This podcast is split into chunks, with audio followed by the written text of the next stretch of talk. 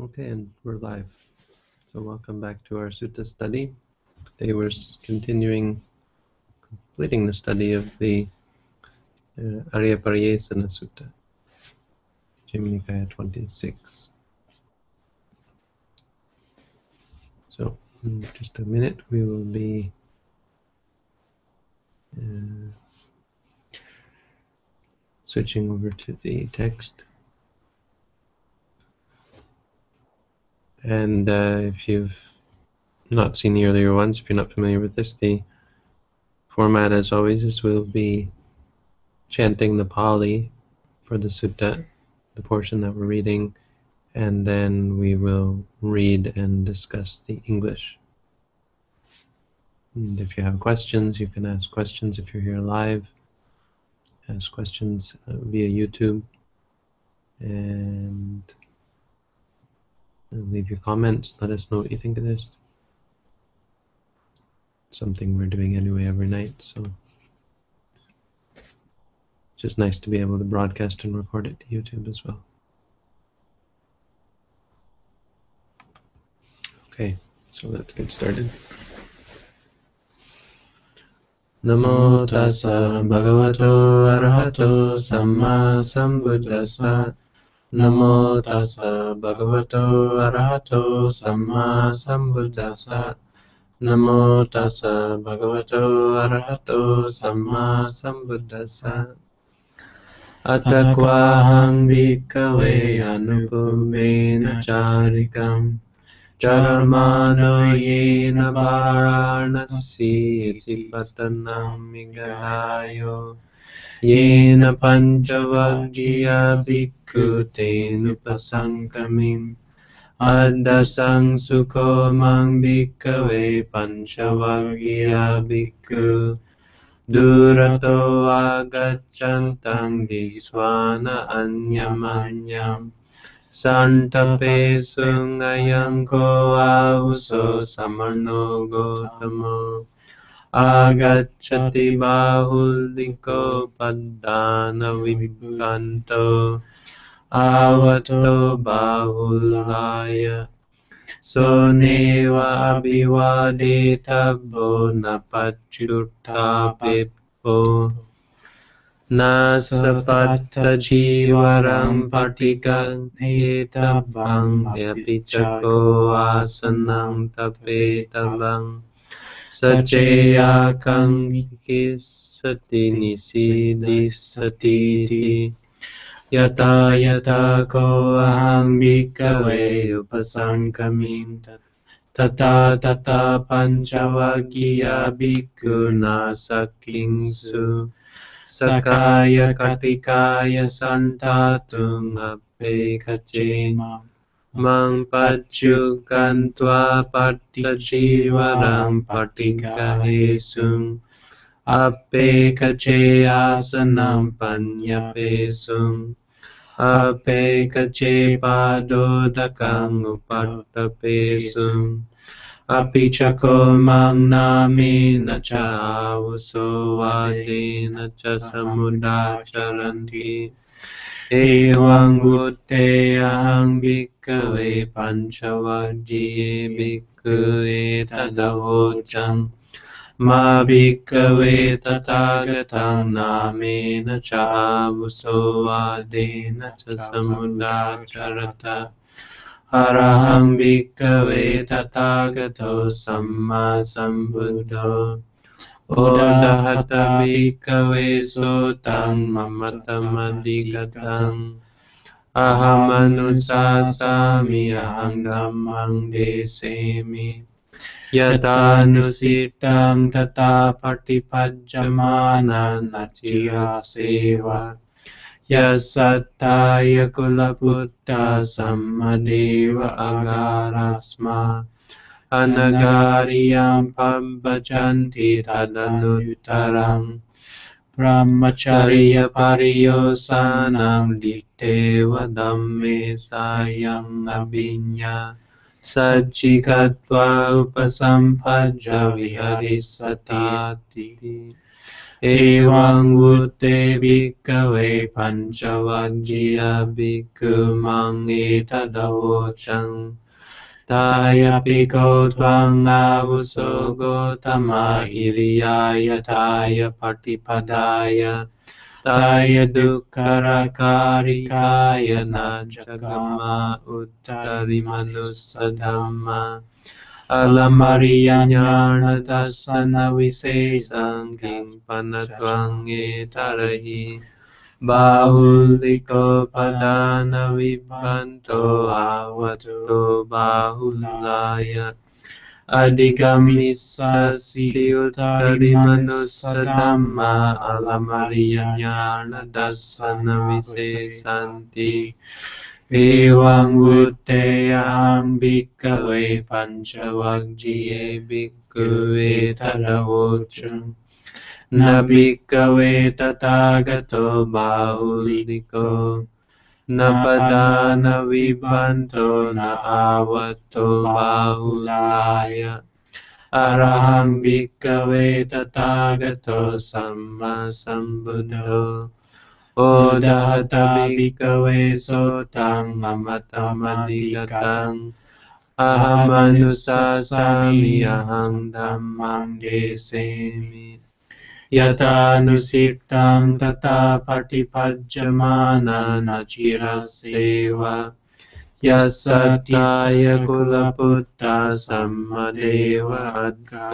manusadhamma Alamariana dasana visesanti Ewang Vutteyam Bhikkave Panchavajjiye Bhikkave Tadavocham Na Bhikkave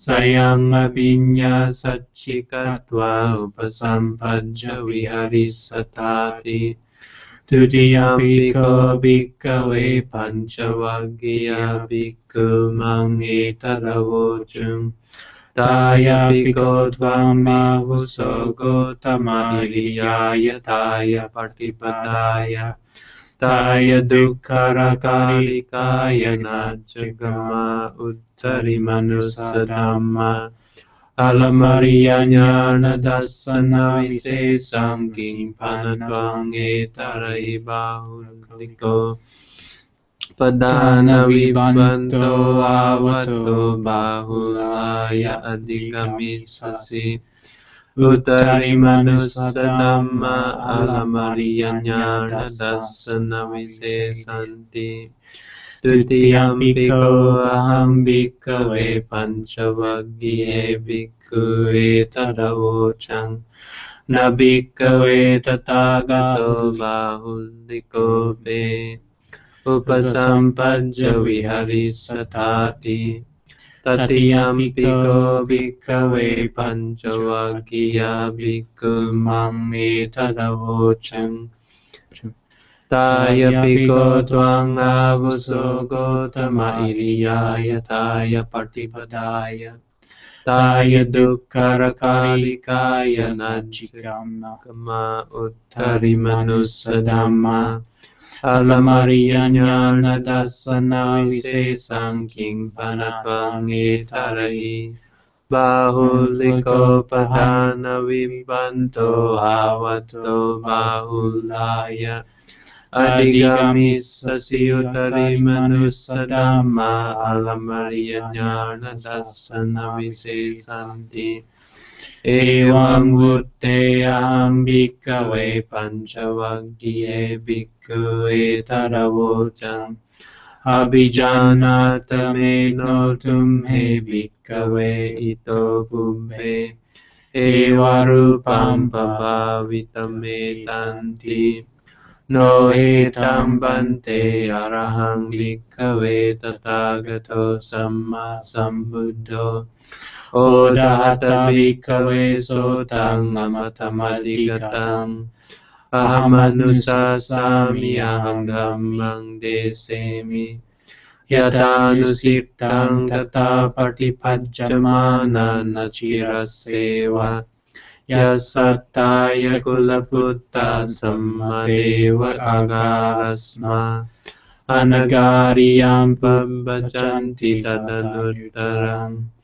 Brahmacharya pariyosanam ditteva dhammes Sayam abhinya sachikatva upasampajja viharisatati Asakinko aham bhikkave panchavagiye bhikkhu sanyapetum Dve pisudam bhikkave bhikkhu vadami Tayo bhikkhu pindaya charanti. Yang tayo bhikkhu pindaya charitva haranti. Tena cha bhagyaya pema.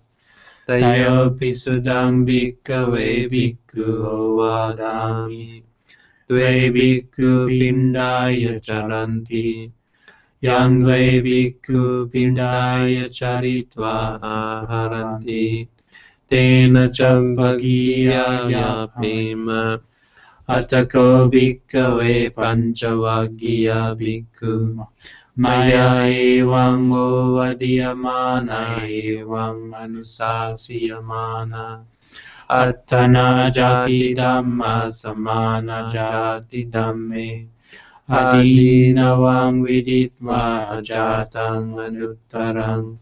etarai bahuliko Padana vibanto avato bahulaya adhigamisasi Uttari manusadhamma alamariyanyana dasana visesanti Tutiyambiko aham bhikkhave panchavaggiye bhikkhuve tadavocang Na bhikkave tatagato bahuliko be upasampajja viharisatati tatiyambiko bhikkave panchavakkiya bhikkhu mam etadavocam Taya piko tvang avuso gotama iriyaya taya partipadaya Taya dukkharakalikaya najikama kama uttari manusadhamma Alamarianyana dasana visesang king panapang etarai Bahuliko padana vimbanto avato bahulaya Adigamissasi utari manusadhamma alamarianyana dasana visesanti Evam vutteyam bhikkave panchavaggiye bhikkhu etaravocam Abhijanata me notum he bhikkave ito bubbhe Eva rupam pavavitam etanti No etam bante arahang bhikkave tathagato samma sambuddho Odahata bhikkhave sotang amatamadikatam Ahamanusasami aham dhammang desemi Yatanusiptang tata patipajjamana nachiraseva Yasattaya kulaputta sammadeva agarasma Anagariyam pabbajanti tadanuttaram Brahmacharya pariyosanam ditteva dhamme सयमभिन्यासचिकेत्वा उपसम्पज्ज विहरिसताति असकिं कोऽहं भिक्खवे पञ्चवग्ये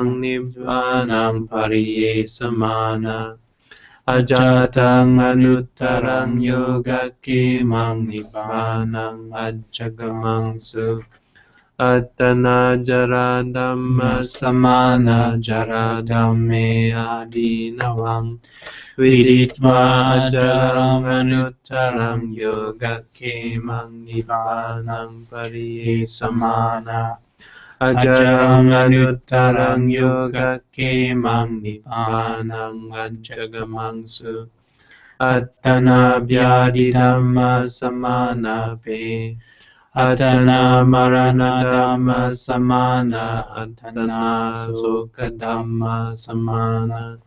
Atana sankilesa dhamma samana sankilesa dhamme asankiriptamanuttaram yogakimam nivanam pariyesamana. Asankiliptam anuttaram yogakimam nivanam anjagamamsu. Jnananchapanane sandasanam buddhapadi भिक्खु मया एवं वो वदीयमान एवं अनुशास्यमान अथ न जातिधम्म समान जातिधम्मे अदीनवां विदित्वा जातम् अनुत्तरम् योगकेमं निब्बानं परिये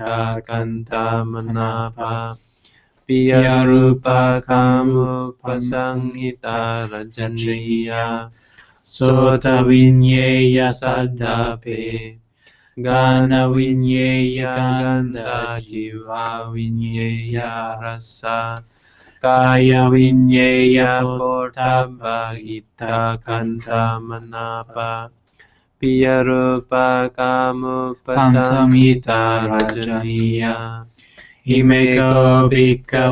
अजगमंसु अत्तनाभ्यादिधम्म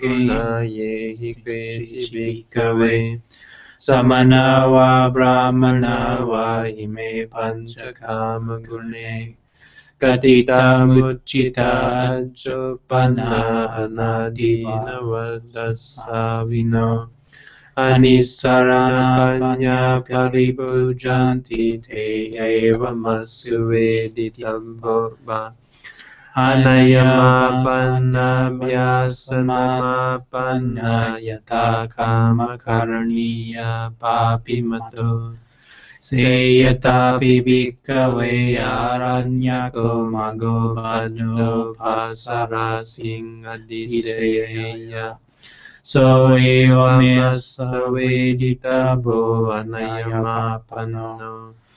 Yasanamapano yata karniyo luddhasa agacchante japanalude yena kamang napakamisatiti evameva ko bhikkave ye ikeji samarna va brahmana va ime panchakama gune gatita muchita ajopanna anadina vadasi javino anisarna panya paribunjanti te vameso iditava nayama panna Vyasanama panna yataka makarniya papimato ye chako ke jibikawe इमे पंच काम गुणे पञ्चकामगुणेयागर्तिताः मुच्चिता। अनजोपन्न आदीनवदसा विना निःसरणपन्या परिभुञ्जन्ति देवमस्वेदितम्बनयमापन्ना न यथा कामकर्णीया पापि मतो। เสยตาปิบิกเวอารัญญโกมโกอาบัลโลปัสราสิงอดิเสยยะโสเอวเมสเวทิตาโกนาอนยมาปันโนนาบยาสมมาปันโนนายตากามกรณีโยลุดัสสะ agacchante ca panailudehi kamam pakkamisati ti Evameva ko bhikkhave yehi keti samarnava brahmanava Ime panchakama gune agatita amuchita. Anajopanna adina vadasa vino nisarna panya paribhunjanti. Devamasuviditam vana ayanayamapanna Navyasanamapanna nayata kamakarniya papimato Sayata bibhikave aranyako mago aranye pavane Sharamano visato gacchati Visatto tirtati, visatto nisidati, visatto sayang kapeti. Tangi sahetu anapatagato bhikkave luddhasa. Evameva ko bhikkave bhikkhu viviceva kame viviceva. विविच्य अकुशलैः दम्मैः सविताखं सविचारम् विवेचनं पीति सुखं पटमं जानम् उपसम्पञ्च विहरति अयं उच्यति भिक्खवे भिक्खु अन्धमकासिमारङ्गपदम् वदित्वा मारचक्षुमदर्शनं गतो पापिमतो पुनश्च परं भिक्खवे भिक्खु वितर्कविचाराणाम् upasama ajatang soe ko di dibawang awitakang awicarang Samadijang piti sukang dutiyang janang upasampajja viharati Ayang wucati bikawe pe papi पुनश्च परं भिक्कवे भिक्खुभीधिया च विरागा उपेकको च विहरति सतोष सम्पजानो सुखं च कायेन फटि संवेदेति यं तं हरिया उपेकको सतिमा सुखविहारीति दैत्यं जानम् उपसम्पज विहरति Ayam vucati vikave papi mato.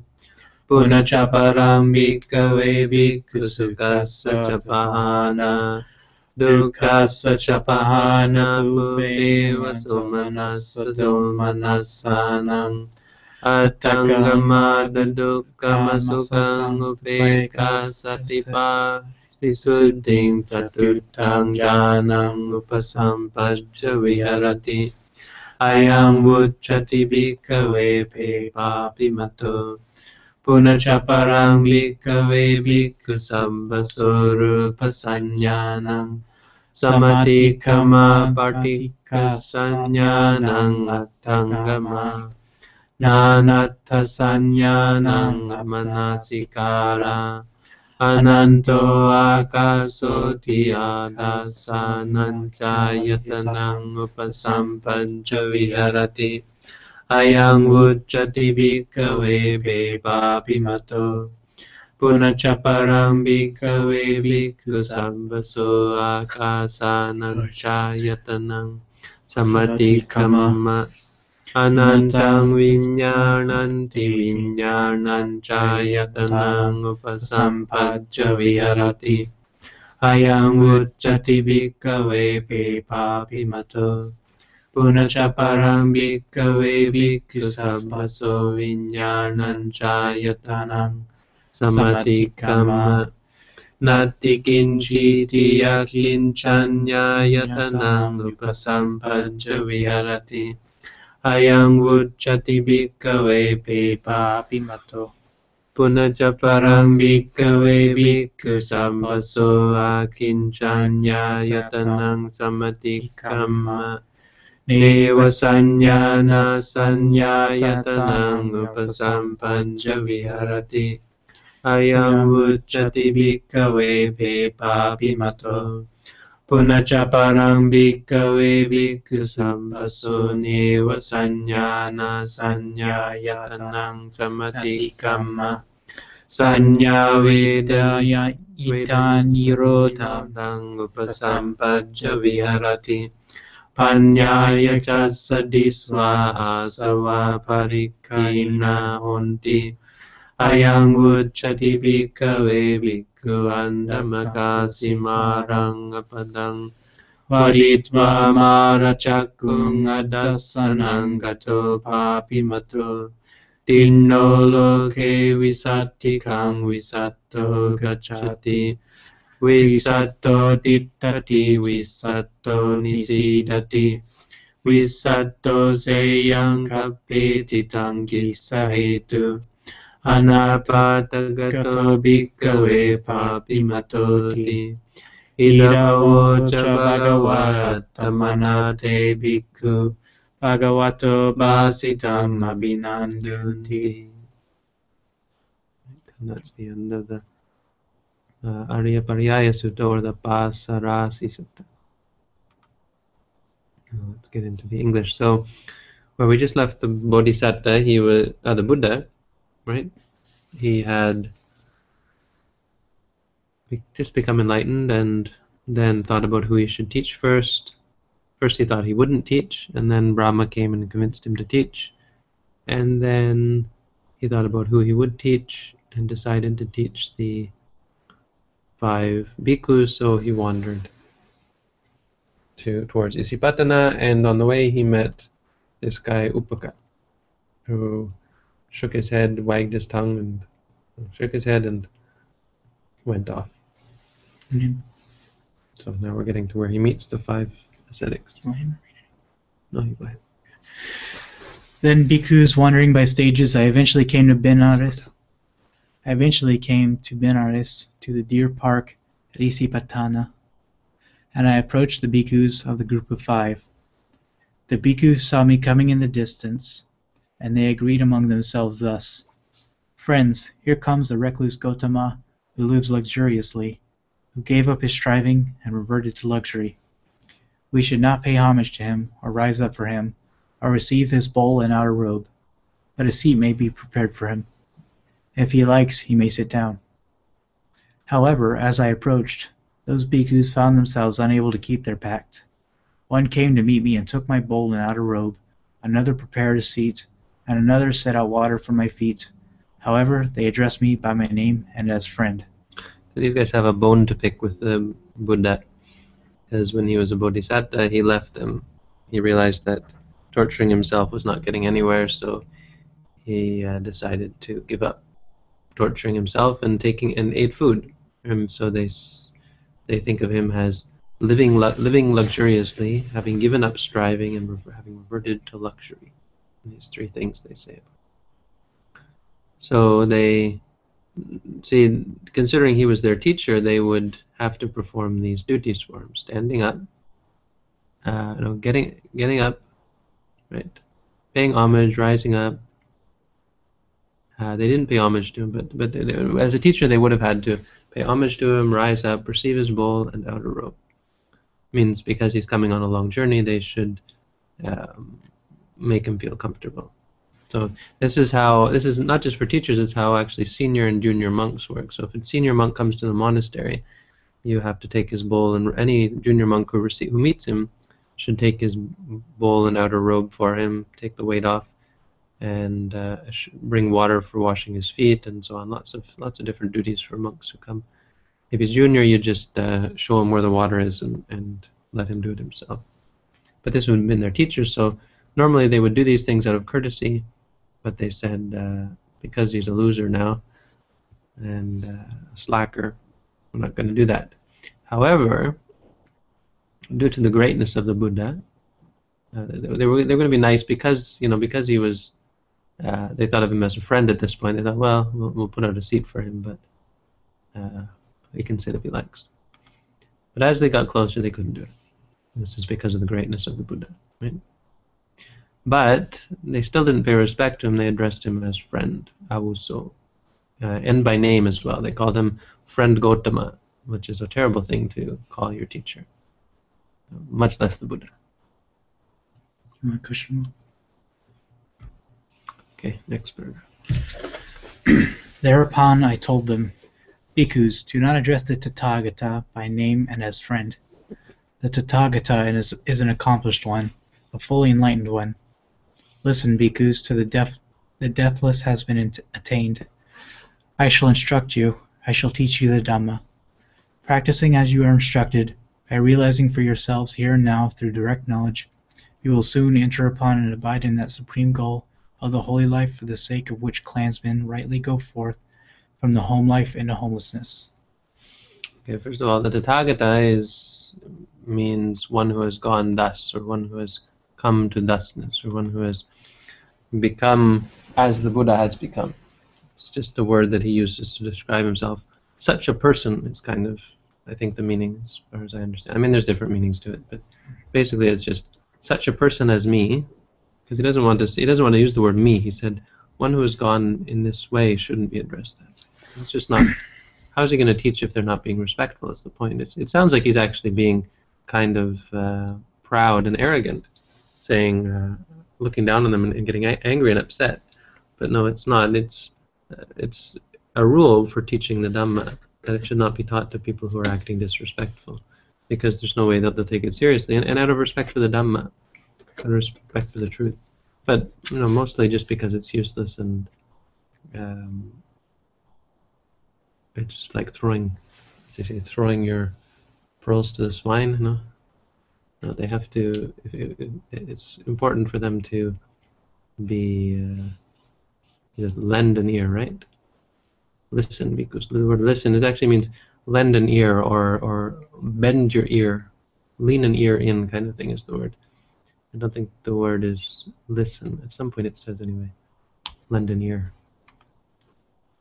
The deathless has been attained, deathless being Nibbana, because Nibbana is, has no birth and no death. So he's going to teach them, but you have to be respectful first. Because, you know, this is the thing about going and preaching to people. until they believe in you, until they have faith in you, there's not much to be taught. There's no good in, in teaching. But here he has a mission, and he, he's the Buddha's kind of stubborn in that way. He breaks through barriers. So mostly as as monks, we would just leave them alone if they weren't respectful. We just go our own way. But the Buddha had a mission, so he pushed through that. He had been invited to teach by Brahma, right? So he's going to do it come hell or high water. And so he says to them, and, and three times, right? So what did they answer? I, was, I was reading that uh, talk ta has a bit of wordplay in it, like one who comes and one who goes. Yeah, yeah. When this was said, the bhikkhus of the group of five answered me thus Friend Gotama, by the conduct, the practice, and the performance of austerities, austerities that you undertook, you did not achieve any superhuman states, any, distinct, any distinction in knowledge and vision worthy of the noble ones. Since you now live luxuriously, having, having given up your striving and reverted to luxury, now will you have achieved any how will you have achieved any superhuman states, any distinction in knowledge and vision worthy of the noble ones? When this was said, I told them, The Tathagata does not live luxuriously, nor has he given up his striving and reverted to luxury. The Tathagata is an accomplished one, a fully enlightened one. Listen, bhikkhus, the deathless has been attained from the home life into homelessness. The dot dot dot there is he's just repeating, uh, just repeating his this uh, argument. You know, this is his. Uh, he's making his case, saying, "Listen, and and if you do listen to what I'm saying, and it's quite uh, effacing actually. The Buddha is not saying, uh, "Become my students" or or uh, "Believe me" or so on. He's saying uh, he's putting he's laying a case for them. If you practice this way, this is what will happen, and uh, really making a bold claim. And if you practice the way I teach, you will become you will enter into uh, the deathless, which is attain the deathless, and you will enter and abide in the supreme goal of the holy life, which is enlightenment. So they say in return, yeah, they don't believe you. Why? Because when you were torturing yourself, you didn't get anything about it. You didn't get anything out of, out of it. So for six years, he had been torturing himself, as it says in other suttas. Maybe not for six years, right? Because above we, above we, we miss this whole austerity thing. It's interesting that the sutta above skips the whole five monks torturing themselves thing. Uh, it just says that he met these two teachers, right? And now it's talking about the austerities, which actually doesn't isn't described in the sutta. But I think the deal is after the after meeting the two teachers, then he went off on his own, and then the five uh, ascetics came. The five ascetics, I think we mentioned before, were the the five. Um, there were five sons of the five five of the Brahmins who were there on his naming day, the Bodhisattva's naming day. Uh, one, one of them, sorry, one of them was actually there. Kondanya was actually there on the Bodhisattva's naming day, and uh, where they were met, where they were going, they were uh, instructed to read his horoscope or give his give a uh, prediction about his future. And all the other monks, all the other Brahmins, put up two fingers and said he could either become a Buddha or become a, uh, a wheel-turning monarch. And Kondanya put up one finger and said he'll definitely be a Buddha, become a Buddha. There's only one path for him. And, and then Kondanya went forth to find the Buddha. When he heard that the Buddha had gone forth, he went forth as well, and four other of his uh, fellows' sons, because by this time they were the rest of them were all old. Kondanya had been the youngest Brahmin. At this point, he's the oldest of the of the Panchavaggi, the five ascetics, because the rest are sons of his his fellow Brahmins. So that's where the group of five comes from and they had been torturing themselves and because that's really what people believed at the time there was no there was no middle way in the time of the buddha it was either you live the house life and enjoy sensual pleasures or you go forth and you torture yourself you you abstain from sensual pleasures there was no hap- there was no pleasure to be found or no happiness to be found in between and the Buddha's claimed that he had found this happiness that was in between based on the jhanas and based on samatha meditation and vipassana meditation. And of course, mainly based on the attainment of nibbana, of, of enlightenment. So the Buddha, Buddha tells refutes them. He he he point he he he he argues with them because they're thinking their point their their idea is that eating food is lux, luxury, and the Buddha refutes that. He's or he argues against that. He says, just because I'm eating food doesn't mean I'm living luxury, luxuriously. And eating food doesn't equate to giving up striving. In fact, it's necessary for striving. Was, was the point he makes elsewhere. Is that his reason for eating wasn't because he wanted to give up the holy life, was because he wanted to fulfill the holy life, the true holy life. And to do this, he had to feed his body and care for his uh, physical well-being. So then they say they ask him a second time, and the second time he argues against them, and then the third time they say to him, "You didn't do it when you were torturing yourself. How can you achieve any distinction and knowledge and vision worthy of the noble ones now that you are no longer torturing yourself, and now that you're actually eating and flattening yourself up like a pig. And then the Buddha um, throws the final punch. When this was said, I asked them, Bhikkhus, have you ever known me to speak like this before? No, Venerable Sir. Bhikkhus, the Tathagata is an accomplished one, a fully enlightened one. Listen, Bhikkhus, the, the deathless has been attained.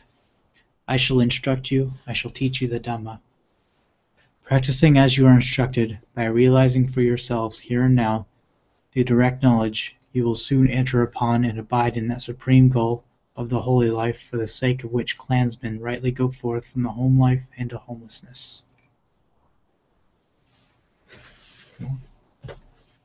There's more. Can you get me some more?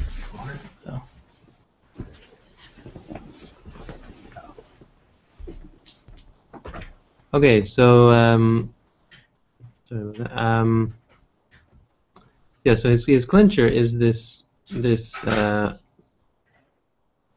revelation, um, kind of a slap in the face to them. You know, do you really think? Are are you really so fed up with me that you think that I would actually lie to you now? That, that you know, do you know me so so poorly? Do you know so little about me to think that I would be, uh,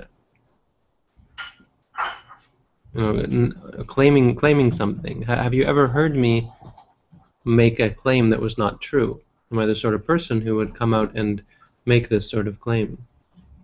And and that gets them thinking because it it it makes them ask themselves: Is there something? Is there actually something different about the Buddha? Then? Or does he seem somehow different? And that kind of unnerves them because it's clear that something is very, very different about him. Uh, which is the reason why they got up and took his robe and bowl and and uh, um, greeted him and, and gave him gave him a seat because they could see that something was clearly different. And so this unnerves them, and they they change their tone and instead they instead of Avuso they call him uh, Venerable Sir, and they're now repa- prepared to regard him as a superior. And then he repeats his claim.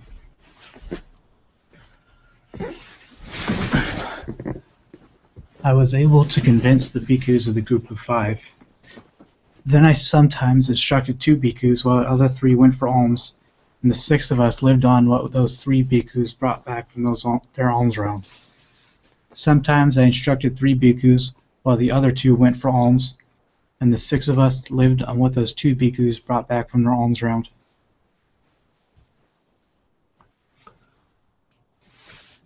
Right. So this is the Dhammacakkappavattana Sutta. The, what, the, what, he, what he means by convincing them is, I taught them the Dhammacakkappavattana Sutta, and boy did it convince them. You know, it, it, it it's it would have been surprising had he not been able to convince them with the Dhammacakkappavattana Sutta. Not just because the teaching itself was brilliant and and and never before heard. It's in fact one of the most well known and, and most respected teachings of the Buddha but also because after he taught it, there was a, um, an out an outcry. The whole universe, uh, all, angels from all the all the heavens and, and Brahmas from all the Brahma worlds, shouted out, so that there was a noise, and I think a light, and I think an earthquake, and all sorts of stuff, uh, to to mark this historical occasion. So I think with all the fireworks, it would have been. Uh, hard to not be convinced that there's something special about this teaching. But the most the most important part was that Kondanya, after the uh, Dhammacakkappavattana Sutta, the the the leader uh, uh, uh, became a Sotapanna. He, he attained the Dhammacakka, Dhammacakkhu, the wheel of Dhamma. Uh, no, the eye of Dhamma. Sorry and uh, then he spent five days, and, and I think the um, the commentary says at one point that it was one by one by one. So then the, the next one became a sotapanna, and the third one became a sotapanna. They all became sotapanna one day after another, and that's why they went out on alms round, sometimes two, sometimes three. I guess in the beginning it would have been uh, he just took out one, and then he took out two and three. Whoever became Sotapanna, I think he may have done it that way, where he took them out like that. Um, but he didn't. He didn't go out himself, right? He was staying behind because he had to take care of the monks and to really ensure that they all got it and and and in five days were able to become Sotapanna. He would stick around and instruct them and and have to deal with the problems that arose. So we talk about these different states that can come out to uh, hinder one's practice. Like some some of the monks would have seen uh, bright lights and not know how to deal with that. Some of them would have uh, had great uh, rapture or shaking in the body or so on. Some of them might get lost in magical powers, and we had to deal with all of the various uh, conditions that arose. It shows the importance. Even the Buddha had this sort of relationship with his students, uh, reporting with them, meeting with them, and teaching them one by one, one on one. Course, the Buddha could read their minds, so it was much easier for him. And then at the end, he taught them the Anattalakkhana Sutta, which did the following. Then the bhikkhus of the group of five, thus taught and instructed by me, being themselves subject to birth, having understood the danger in what is subject to birth, seeking the unborn supreme security from bondage, nibbana, attain the unborn supreme security from bondage, nibbana, being themselves subject to aging, sickness, death, sorrow, and defilement, having understood the danger in what is subject to aging, sickness, death, sorrow, and defilement, seeking the unaging, unailing, deathless, sorrowless, and undefiled supreme security from bondage, nibbana, they attain the una- unaging, unailing, deathless, sorrowless, and undefiled supreme security from bondage, nibbana. The knowledge and vision arose in them. Our deliverance is unshakable. This is our last birth. There is no renewal of being. The actual text um, separates these all out. But again, remember we're talking about the six types of um, improper search. Searching after things subject to birth, things, uh, searching after things subject to aging, sickness, death, sorrow, and defilement. These six types of things are, are the anarya pariyesana, the ignoble search. Remember, that's the context of the sutta. So he's putting the attainments of the bhikkhus in, regard, in, in terms of search, saying that themselves subject to these things, they searched out that which was not subject to these things and found what was not subject to these things, which is nibbana. And then he, he this is something he usually says about himself. He says about the five uh, ascetics that their de- deliverance was unshakable, that this was their last birth and there was no renewal of being for them. It means they became arhats. That's the story of the past. He's giving a description of these guys. He's talking about his own enlightenment and how he found the how he was became free from these six things and how he reached the goal of the noble search. And then he ta- he goes all the way to talking about these five and how they uh, reached the goal of the, the noble search, the noble mm, pursuit. And now now he's back. Now we're back in the present. He's no longer telling stories, and this is the final part of the sutta. Bhikkhus, there are these, these five chords of sensual pleasure. What are the five? Forms cognizable by the eye that are wished for, desired, agreeable, and likable, connected with sensual desire and provocative of lust. Sounds cognizable by the ear, odors cognizable by the nose, flavors cognizable by the tongue, tangibles cognizable by the body that are wished for, desired, agreeable, and likable, connected with sensual desire and provocative of lust. These are the five chords of sensual pleasure. Right. So here's the one of the linchpins of the Buddha's teaching is recognizing this and understanding this paragraph, understanding the five chords of sensual pleasure. Yeah. Um, in, in fact, this this part is probably the most practical, or at least more practical than the story. The story was anecdotal, kind of gives you a feel for the sort of quest that we have to we have to follow. Uh, what is the noble, the ignoble, what is enough, and what is not enough. And now he's getting more practical. So now he's going to really hit these guys to help them to become enlightened. So help them learn about the the noble the noble path and the, the, the noble pursuit.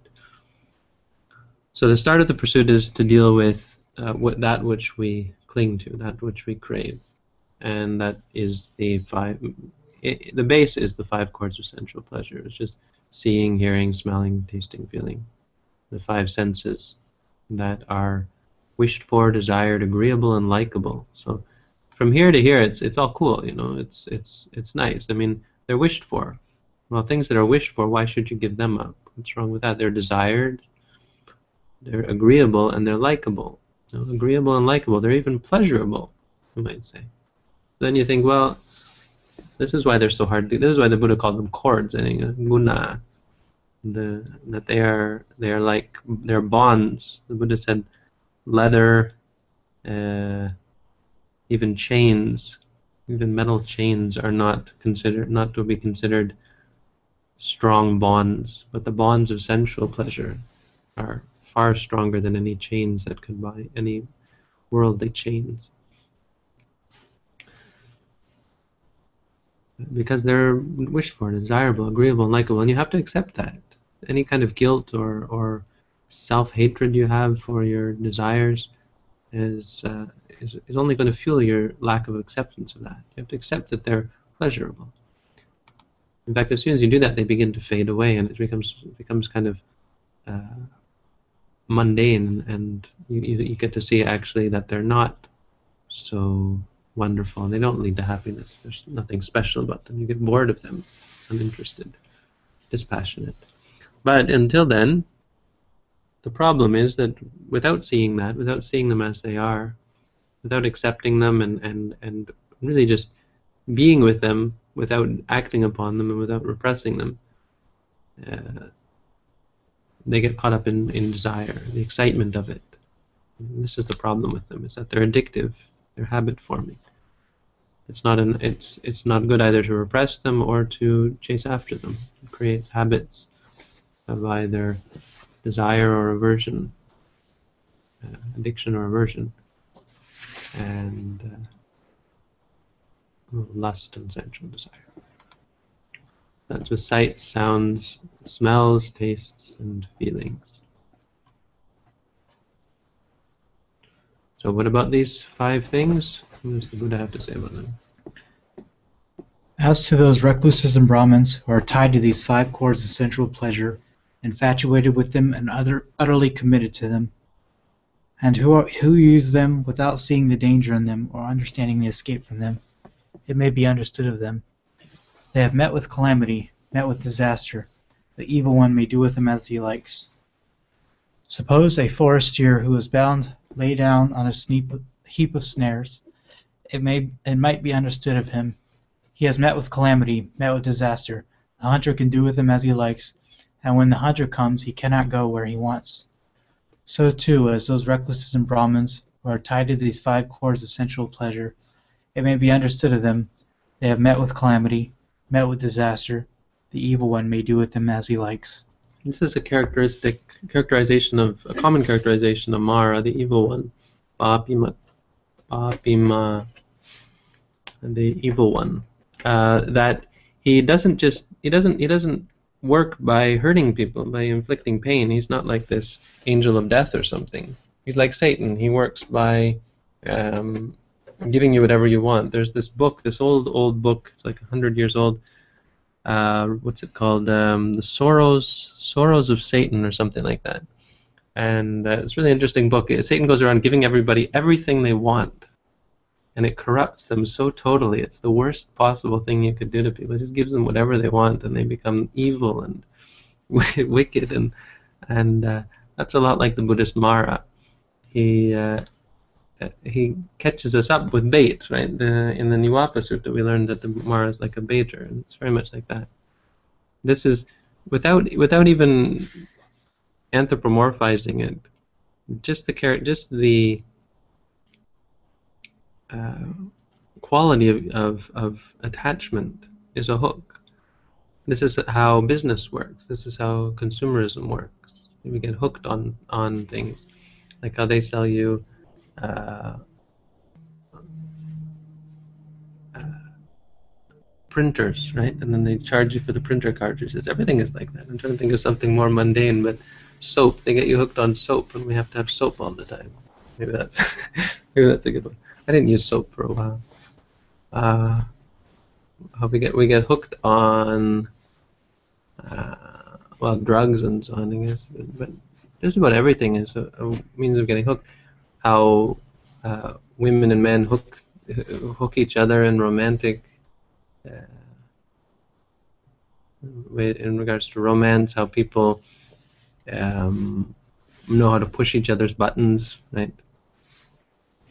Play guilt cards and, and victim cards and so on, you know, try to make people sympathize with them. And as soon as you fall for it, when you get caught up with your attachments or aversions, right? How people try to push your buttons to make you angry or to uh, attract you, to snare you in, knowing what you want. If you watch, if you as if you study these things and then you watch people's interactions, there a lot of it is about hooking and and trying to catch you, to reel you in and get you caught up in some kind of game or some kind of web.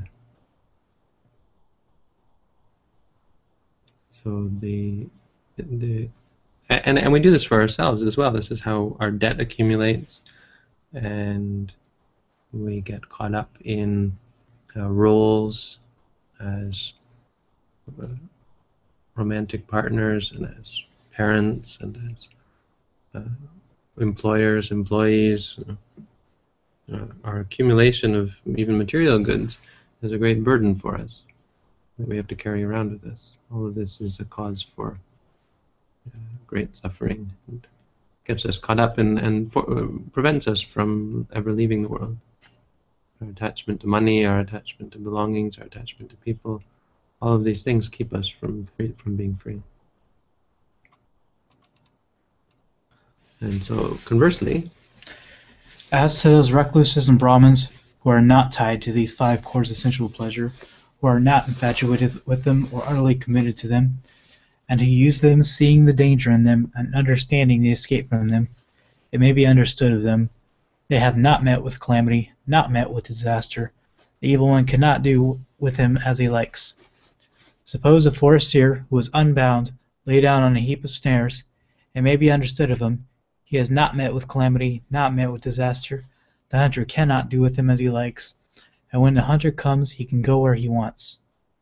So too as those recluses and Brahmins who are not tied to these five cords of sensual pleasure, it may be understood of them they have not met with calamity, not met with disaster, the evil one cannot do with them as he likes.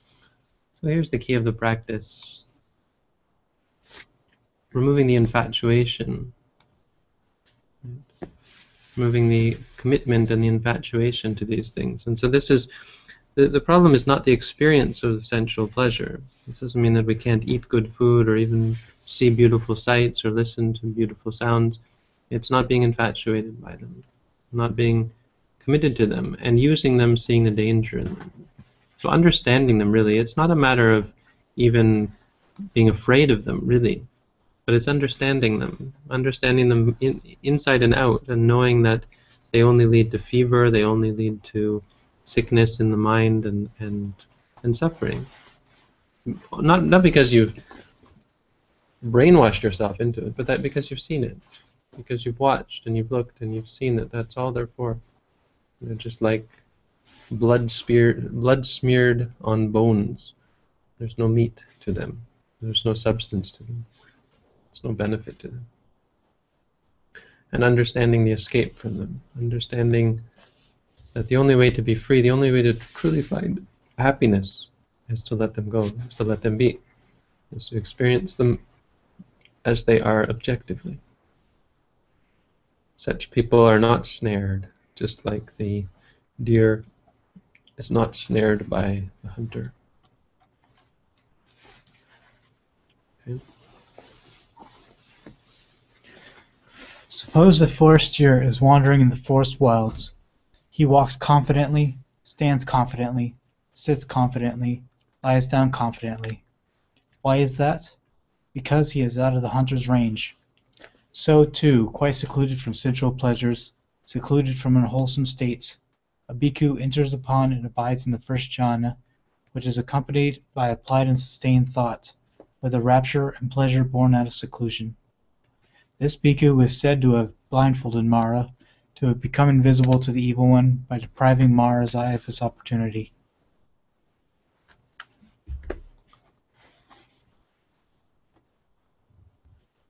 Right, so the idea is that the forest deer who is wandering in the wilds is is like the monk or the meditator who enters into all the jhanas and eventually becomes enters into enters into nibbana, nirodha, uh, sanyaved, vedya, nirodha.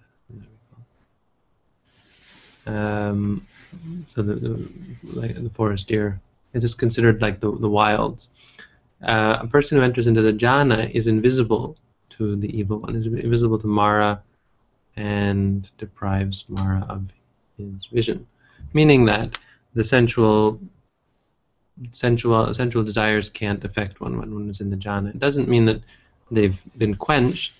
And the, key difference here is that in, in the first in all the jhanas, the samatha jhanas, there's still the potential for the sensual desire to come back, for our attachments and our aversions to return. But during the time that one's in these states, they're gone. And it's also a good platform to cultivate understanding for that reason, because one would be able to cultivate, to create states of objectivity quite easily, given that one's mind is, is pure and is free from partiality. And then the same with the second jhana, third jhana, fourth jhana. We've been through all these before. Um, the the sphere of infinite space, the sphere of infinite consciousness, the sphere of nothingness, and the sphere of neither perception nor non-perception. All of these are considered to be having become invisible to Mara and depriving him of an opportunity. But there's one that's even better than that, and that is by completely surmounting the base of neither perception nor non-perception, a bhikkhu enters upon and abides in the cessation of perception and feeling, and his taints are destroyed by his seeing with wisdom. This bhikkhu is said to have blindfolded Mara, to become invisible to the, to the evil one by depriving Mara's eye of its opportunity, and to have crossed beyond attachment to the world. He walks confidently, stands confidently, sits confidently, lies down confidently. Why is that? Because he is out of the evil one's range. And so the difference between Nibbana, the jhanas, and, and uh, the Lokiya jhanas, the Samatha jhanas, and the Lokuttara jhana, which is with Nibbana as an object, is that Nibbana is a permanent separation. It's a one-way path. One doesn't go back to the, the state of defilement. So it's uh, not just wandering in the in the wilds. It's leaving behind leaving behind the entire realm of Mara, never to return. It's like uh, becoming invincible, impenetrable, stainless. Therefore, one walks confidently, stands wherever one goes, one is confident, because uh, one has seen something that is uh, unmistakably peace. And it finally has. It, it's like getting a land, getting your bearings, uh, so that you know the direction. Until you get your bearings, everything looks the same. So if we say go left, go right, we have no reason to go in one direction or the other. So it's impossible to, of any certain, uh, to have a degree of have a any sort of certainty about which way to go. You you can't be, or not any degree, but you can't be completely certain in your mind of of the wrongness of sensuality, of the wrongness of attachment, of the wrongness of aversion, of the wrongness of partiality, because you haven't got your bearing. You haven't found something that sets you straight, that stands you up, and rights your vision until you realize nibbana, because at the, at the, realization of nibbana, which is total cessation of of uh, of any kind of suffering, any kind of state, anything that could be unsatisfying, then one realizes for sure the, the, the, the distinction between that which is suffering and that which is freedom from suffering. And uh, that sets one straight, keeps one uh, from falling back into any kind of doubt, keeps one from chasing after sensuality because one is at that point certain, has a landmark, has a uh, comparison, a point of comparison, something to compare with that which arises and ceases. So that's what the Blessed One said, and as usual, everybody's all delighted. Any bunch of questions? Or comments?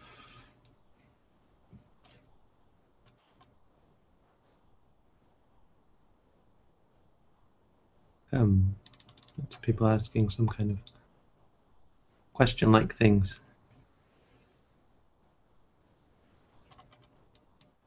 Okay, but only one of them is really a question. Here, let's see what he's saying. You take text from one verse and try to understand it alone, or do you need to read the whole chapter for a full understanding of what message they are trying to relate to us? Hmm. Well, you need to read a lot. I think even reading one sutta sometimes doesn't give you a full understanding of what's being said. You have to read a lot, and and more importantly, you have to practice it. If you're not practicing these teachings, it's um, quite difficult to really get a feeling for what's being said, really understand what's being said.